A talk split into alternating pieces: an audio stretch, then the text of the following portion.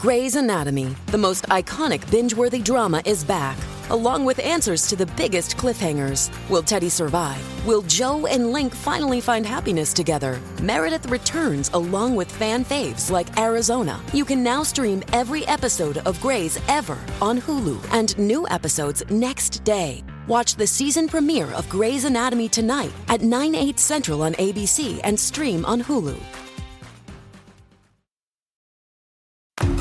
Produced by WBUR and the Boston Globe.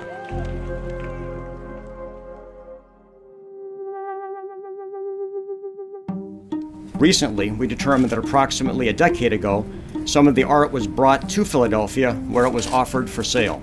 I'm unaware of anything about this stolen art.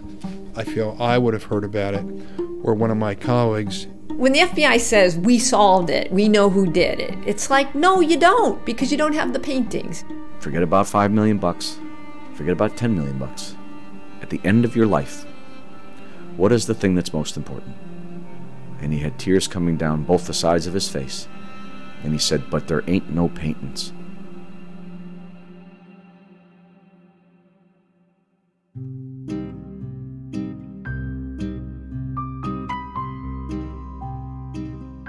It's not everybody who can recover stolen art.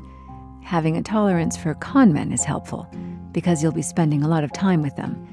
You need to have patience, a lot of it, because these things take time. And you have to have both a knack for building trust and a comfort with destroying it. You know, in, in every operation that, uh, that an agent goes undercover, his main goal is to befriend and then betray. That's the whole point. This is retired FBI art recovery agent Bob Wittman.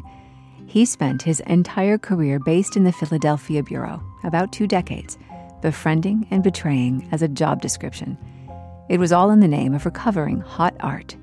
By his reckoning, Wittman has gotten back some $300 million worth of art and cultural property Geronimo's eagle feather headdress, a ring with a lock of George Washington's hair in it, and precious artifacts thought to be lost forever.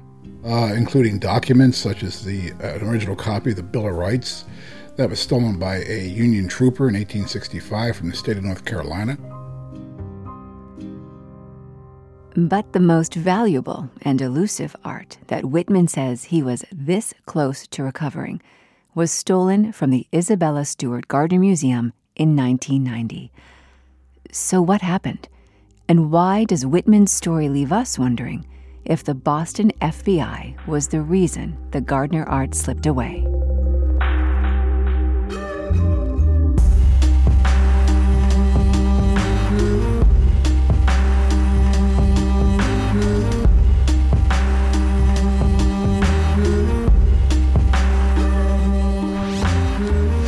From WBUR Boston and the Boston Globe, this is Last Seen.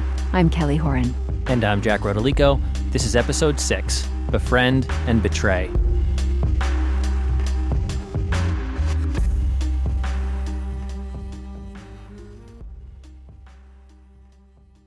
Our story begins in 2006 with Bob Wittman undercover befriending a pair of French gangsters with ties to a murderous Corsican gang. The actual information was that they had paintings that were stolen two decades ago from a museum in the United States. And one of the paintings was a Vermeer and the other was a Rembrandt. The Vermeer really piqued Wittman's interest because at the time there was only one missing the concert. In Miami, Wittman adopted the persona of a shady art dealer in the market for stolen masterpieces. He called himself Bob Clay, and he began to spend a lot of time with two Frenchmen. One was named Sonny, the other, Lorenz. Lorenz was a, a French national who was living in Miami. He had done well in the real estate business. Uh, drove a Rolls Royce. He had his hair well coiffed. He uh, went and got facials. He had his nails done on a regular basis. Sonny was the exact opposite. Sonny was uh, short, very squat, all muscle from the neck to the uh, waist, but he had a big waist. Uh, he was he was heavy. He had uh, a haircut. Uh, what do they call those? Um, um, the, the long in the back and short in the front. A mullet. Mullet, yeah. Both men, Lorenz, well coiffed, and Sonny, rocking a mullet, had serious criminal records back in France. Sonny's rap sheet included charges like theft, drug trafficking, aggravated assault. Lorenz was allegedly on the run from charges for financial fraud. Yeah, in the end, we found that the Lorenz was basically more like a mob accountant, whereas uh, Sonny was more like the hired muscle. Wittman, posing as Bob Clay, spent months cultivating their trust. As he did, he says he grew increasingly persuaded that Sonny and Lorenz held the keys to getting the stolen paintings out of France, where they were allegedly held in the hands of that Corsican gang. It was a gambit that could have cost all of them their lives. Those Corsicans were stone cold killers. In order for his Operation Masterpiece, as the FBI called it, to succeed, Wittman had to secure Sonny and Lorenz's unwavering trust.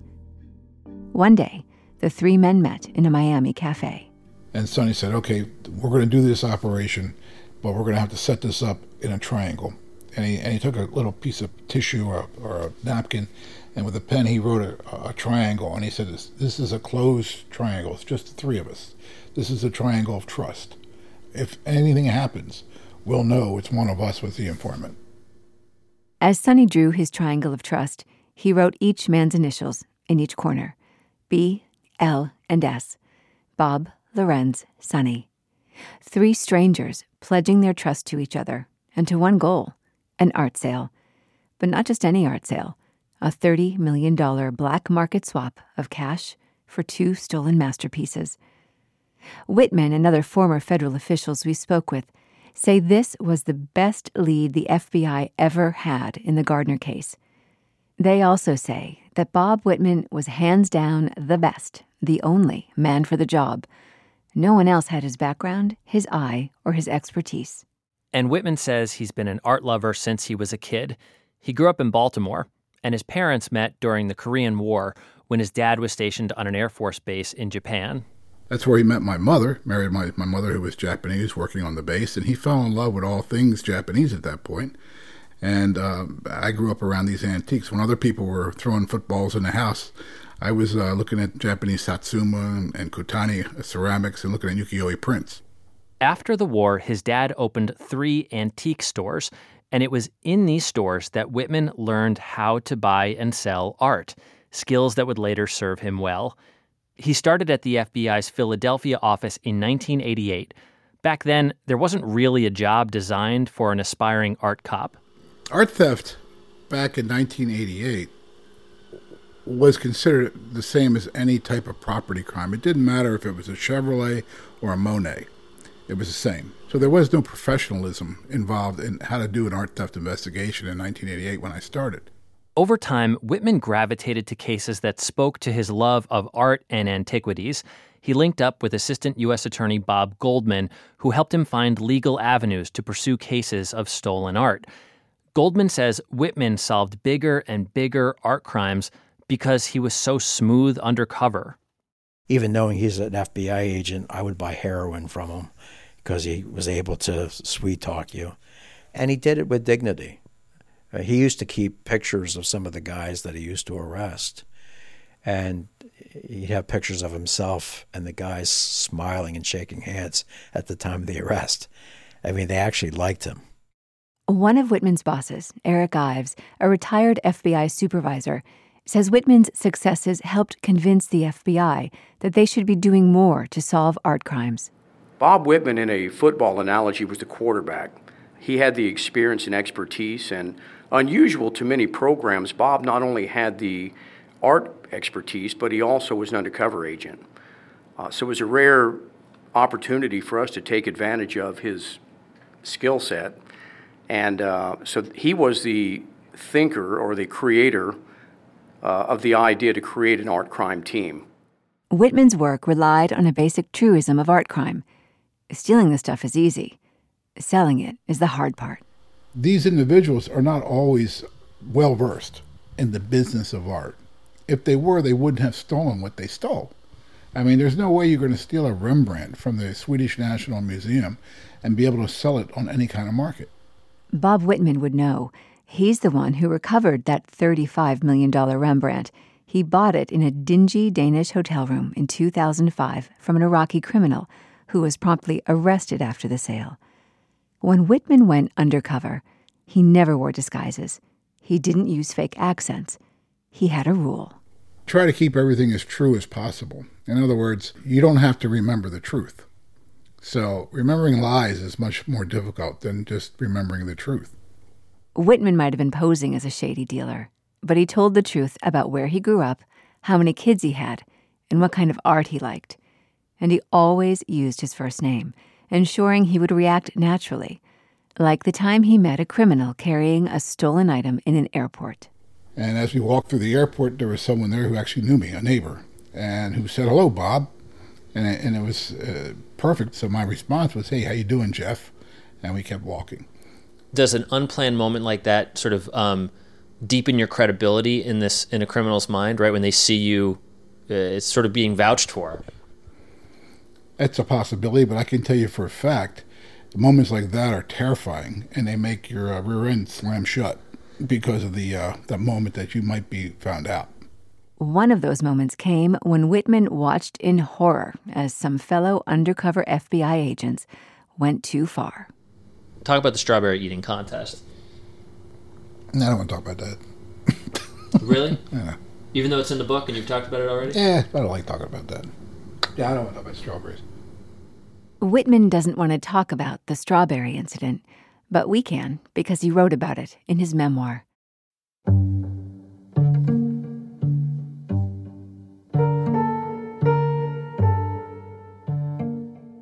In 2007, the FBI rented a yacht in Miami for a party. The kind of party a black market art dealer like Wittman's alias Bob Clay might attend.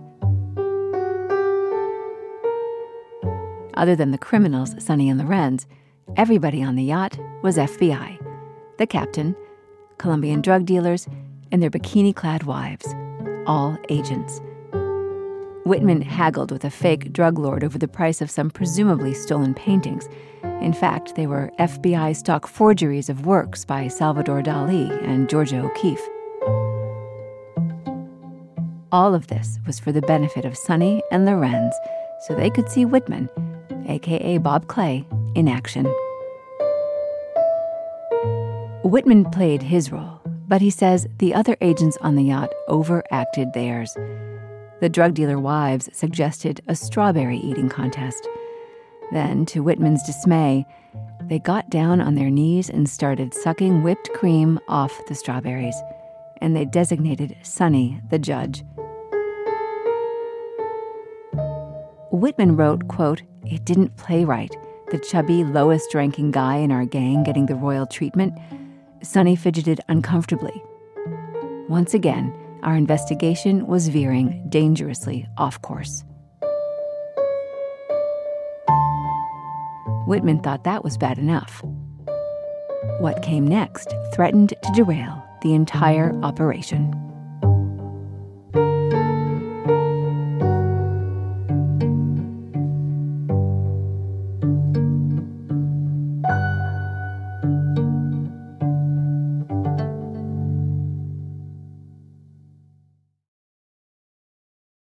World's clean energy future relies on ancient elements still in the ground. Without mining, there will not be a clean energy transition. But pulling them out of the ground comes at an environmental and human cost. Mining is intrusive, but the results are the building blocks for products that we use every single day.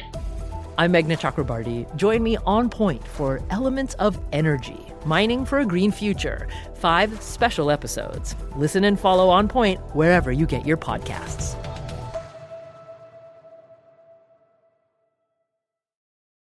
So, quick recap Bob Wittman, posing as Bob Clay, the kind of art dealer undaunted by the prospect of handling some of the world's most famous stolen paintings, was in Miami trying to buy them.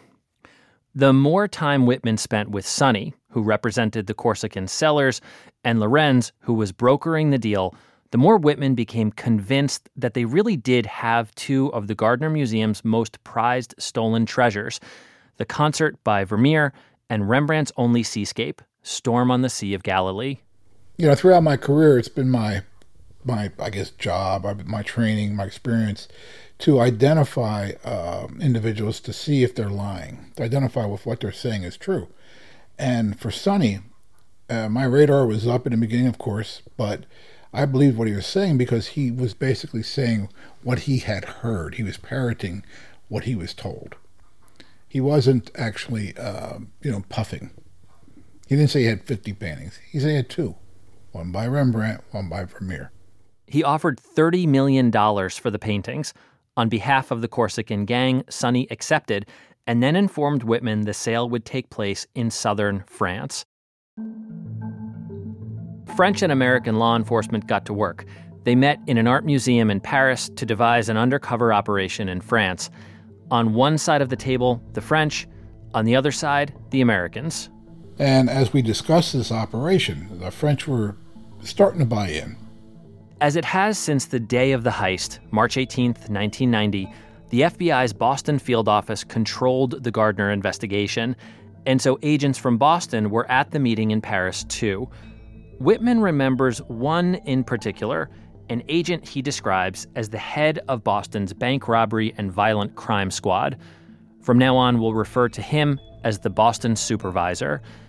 Wittman says the meeting took an awkward turn when the Boston supervisor made an outlandish demand. He wanted to carry a gun in France, which is not allowed. He was on foreign soil, insisting that when the undercover sale went down, he and his agents be armed. So here he is representing the United States in a very sensitive, uh, possible undercover operation to recover some of the largest valuable objects ever stolen in the United States. And he's demanding basically to be able to do things that he can't do. Wittman says the Boston supervisor didn't seem to understand that most French police don't even carry guns. More than that, he seemed to be trying to throw his weight around in another country because he was in charge of the case. Which really was kind of an embarrassment. That set the tone uh, for the rest of the investigation as to his experience and ability in these types of cases. Wittman will talk about this guy, but he won't name him. Others we spoke with who have knowledge of Operation Masterpiece won't name him either. The Boston FBI has refused our requests for an interview, so we can't confirm his identity. If there were an impasse over who would go undercover, Americans or French agents, everyone involved in the negotiations seemed to agree on one thing this lead was worth pursuing. During that period of time, too, the French National Police they had wiretaps on phones that Sonny was using, and they heard Sonny talking on the wiretaps about, uh, in code, about the Vermeer and the Rembrandt. Do you remember what the code was? He was talking about apartments, buying apartments on Vermeer Street and Rembrandt Street. The push and pull between the French authorities and the FBI in Boston and Philadelphia aside, Wittman's triangle of trust remained intact.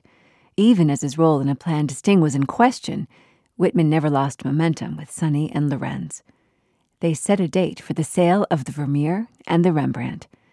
After 16 years, there was at last a plan in place to recover the stolen Gardner art, at least some of it. But then, Wittman says, the Boston supervisor canceled it, citing vague security reasons. Next, he told Wittman that he was thinking of pulling him off the case entirely, replacing him with an agent from Boston. Why would the Boston supervisor do this? If Wittman was the art recovery guy at the FBI, and if he had cultivated the sources who had gotten him this close to what promised to be a recovery of the stolen art, why would he undercut the whole thing? It was a high profile case where there was a lot of, you know, potential for glory, uh, individual glory, and you know, that's when people in the government are at their worst. The job isn't to get in the newspaper. This is Dave Hall. At the time of Operation Masterpiece, he was the prosecutor assigned to the FBI's art crime team. Hall says it wasn't just Boston's wanting to control the case, it was about something that's not supposed to be a factor, but totally is. How can personal glory trump your duty? The hypocrisy and the, you know, the, the really the failure to live up to a sacred oath makes this kind of problem particularly bad. it, it's the kind of conduct that should really be avoided at all costs. Uh, what exactly is the cost? Unsolved crime. About six months into Operation Masterpiece, something else happened that would mark a low point in Bob Wittman's FBI career. It's something he and his colleagues are still reluctant to talk about. It's almost mundane, except that it's the office equivalent of a backstab. The knife in Wittman's back was a memo. It was written by the Boston supervisor and sent to FBI headquarters in Washington, D.C. It also went to Wittman's old boss, Eric Ives. And the memo that was written about Bob Wittman was not accurate. I mean, I don't want to get into the specifics of the memo, but you know, we rely on our integrity in the FBI, and so it, it, goes to the heart of integrity. Our colleague from the Boston Globe, Steve Kurkjian, says the Boston supervisor's memo was designed to inflict maximum damage on Wittman. This kind of memo would have been so dangerous, so destructive to the investigation. All he had to do was send it. He knew what he was doing. It was going to sabotage it, and it, it served its purpose. So, what did this memo say? It charged that Wittman was working this Gardner lead because he wanted to collect the reward offered by the museum saying that I was uh, uh, involved in the case because I wanted to try to somehow claim the, the reward. So you're saying that the Boston office claimed to the DC office that you, Bob Wittman, were trying to get five million dollars, the five million dollars from the Gardner Museum. What did you think? Well, it was disgusting and frustrating. As an FBI agent working the case, he wasn't even eligible for the Gardner's reward. More to the point, Wittman says the memo was slanderous. How was that memo received? Oh, ultimately, it was withdrawn.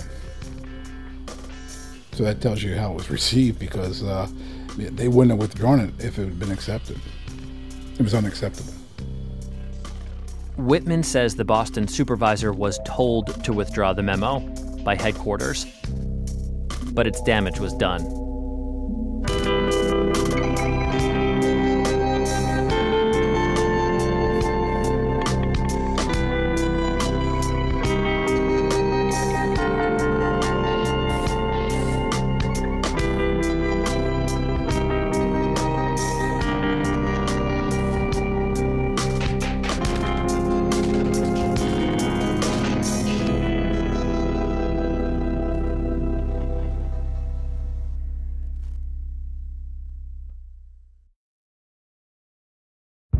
Did you kill Marlene Johnson? I think you're one of the first people to have actually asked. From WBUR and ZSP Media, this is Beyond All Repair, a new podcast about an unsolved murder that will leave you questioning everything. Somebody should be in jail for murdering my sister. A woman who's never been believed. As long as they think I have done this, then they're not looking for who actually did this. And that's what makes it a cold case. No, it's a botched case and a search for the truth, once and for all. Wow, it just gets more interesting. Beyond all repair. Listen and follow wherever you get your podcasts. Be careful. You're digging in a place that's been very peaceful for a while. Do it anyway. Dig.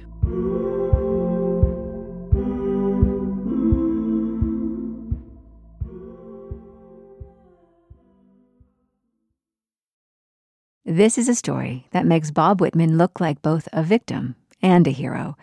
It's a story that has served him well. He's sold a lot of books, he's given paid talks, and he's enjoyed an international profile as an art crime expert. But he's essentially accusing the Boston FBI of misconduct, and the Boston FBI won't talk to us. So we turned to Anthony Amore, who's as close to the Boston FBI as we can get. Amore is at pains to say that he respects Wittman, that the man's record speaks for itself. But when it comes to his lead with the French gangsters, they never produced one shred, not one tiny iota of evidence that they had our art other than talk. Take away the intrigue of Corsica, take away the intrigue of an undercover operation and international goings on, and then think to yourself, but they never produced anything ever that tells us they had the Gardner art. So it's an interesting story, but that's where it ends. I don't believe they were there. Amore was only a year into his job as the head of security at the Gardner Museum when Wittman was a senior investigator undercover in Miami. But today it's Amore's job to find the Gardner art. So it says something that he's not poking around in southern France looking for it. But in the absence of conclusive evidence from the Boston FBI or anyone else, this story hinges on Wittman's track record and his credibility. And to the people who know him best, like former prosecutor Dave Hall, if Bob Wittman says it, they believe it. No one in the FBI uh, had his experience as an undercover in the, you know, art and cultural property space, and nobody since. You know, he was one of a kind. So he was a really, really precious resource at this moment in time in this really important case. Wittman says despite how close he was to the gangsters Sonny and Lorenz, and despite how solid the intelligence was, after the memo and the interference from the Boston supervisor, he withdrew from Operation Masterpiece. He said he had to. I mean, it also sounds like you have to be able to trust your life Yeah. in the hands of the, Yeah. the supervisor in Boston as well as others. Yeah. D- did you? No, that was, you know, uh, these departments and these uh, agents weren't weren't going to, you know, have my back on this. So, because of this tension, uh, we had to let the Gardner paintings go. You had to let the Gardner paintings go. Let them go. Wittman was off the case, but Operation Masterpiece continued without him, and the triangle of trust remained, or so Sonny and Lorenz thought. They had no idea why their American buyer Bob Clay had vanished. They kept reaching out to him, but Wittman kept his distance until Sonny came up with information about two paintings that were stolen in Paris. Uh, these two paintings were Picasso's that were stolen from the apartment of Picasso's granddaughter. Sonny and Lorenz wanted to sell those Picassos to Bob Clay. Wittman passed the tip to French police, who set up a sting in France, arrested the thieves, and got the paintings back. Total value of those two paintings was about 65 million. Well, that was very good for the French National Police. It wasn't so good for us because at that point, the information was that uh, somehow they were turned in uh, by the by the individuals in Miami. In other words, how were these guys set up? And the question was, who set them up? And the only outsider in Miami was me. And so they, the thought there was that uh, I was some type of informant and that uh, I should be killed. Two French hitmen flew to Miami and threatened to kill Lorenz, and they wanted to talk to the American. Wittman still felt himself beholden to the Triangle of Trust, if only because he held out hope for the recovery of the Gardner art. He went to Miami to face the French gangsters. They were introducing me as salt and pepper. One was a white Frenchman, the other one was a African or black Frenchman, uh, and in fact were known to be very violent criminals. Uh, they, they explained how they did most of their killings with knives, not with guns. This meeting was the first time Wittman ever went undercover carrying a gun. So I figured they would bring in a knife to a gunfight, and we'd see how that ended up. We went to the uh, to the hotel bar. I sat at the table facing them. They were against the wall. And there's five people at that table, right? Yes, salt and pepper, Sonny, Lorenz, and myself. Oh, I meant six. Wasn't there a sixth? Oh yeah, and uh, another undercover agent from uh, from Boston. That was the individual they were trying to insert into the case, and he was acting as a mobster from Boston who was somehow financing being involved. What did you really think of the idea to insert this person? Well, they they wanted to insert the Boston agent because they wanted to bring him in as to overtake the role that I was doing, which is you know what, what their idea was. Uh, but he wasn't accepted because he wasn't in on the triangle, so he wasn't there at the beginning, and it was very difficult to bring him in. Nobody trusted him. How did he act in that? Did he? Um, Uh, he was fine. But he wasn't really fine, right? I mean, you wrote in the book that he wasn't fine. I'm not going to comment. Okay. But, but I'll let the book stay on its own. What about the credit card? Can you give the example of the credit card? I'm not going to talk about that. Okay. You know, uh, turn it off a minute. Sure. Here's a summary of what Wittman wrote in his book. The meeting was going well. But the agent, a guy the Boston supervisor pushed into the undercover operation, was talking like a cliched character in a bad gangster movie, saying things like, You deal with me. As far as you're concerned, I am the business. At one point, one of the hitmen turned to the agent and said, Who are you again? And then, as though he couldn't have been less convincing, the agent from Boston, with everyone watching, paid with his credit card. Bad guys pay with cash. Everybody knows that. Almost everybody. Already suspicious that a snitch was in their midst, the French gangsters walked away, refusing to work with the Boston agent. After nearly two years, Operation Masterpiece was over. Bob Wittman remains convinced the Gardner art was still in France by the time that operation ended. Today, he says the Vermeer and Rembrandt paintings could be anywhere in the world. Steve Kurkjian says he doesn't understand why, after the alleged misconduct and mishandling of Operation Masterpiece, Boston's FBI office today remains in total control of the Gardner investigation. It just seems to be just the old boy way of doing things that was so well uh, in place at the FBI's Boston office.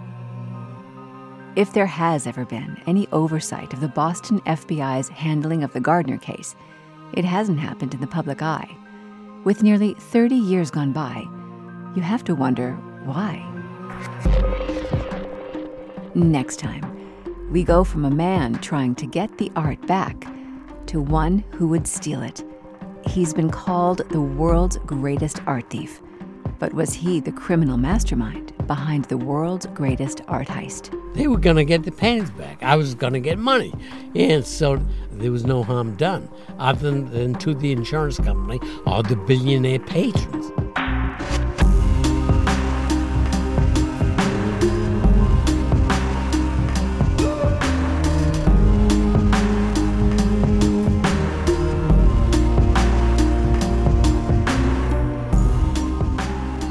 Join us for a Reddit AMA, Ask Me Anything, on Monday, October 29th.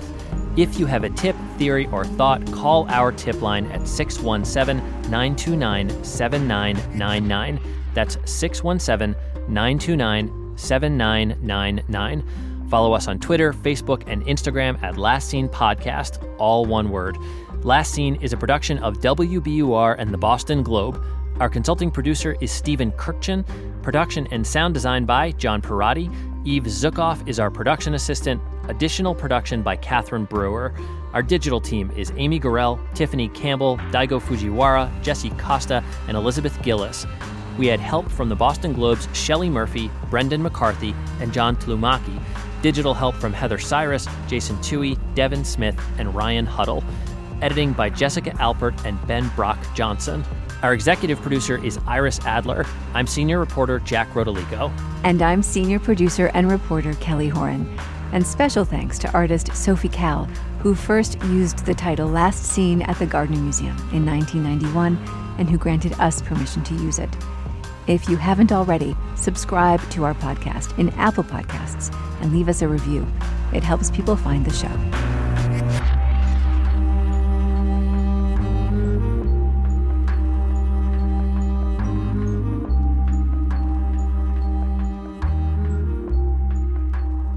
Famous uh, uh, detective uh, named Dirty Harry once said, A man's got to know his limitations. Some of the supervisors in Boston didn't recognize that and couldn't let that go.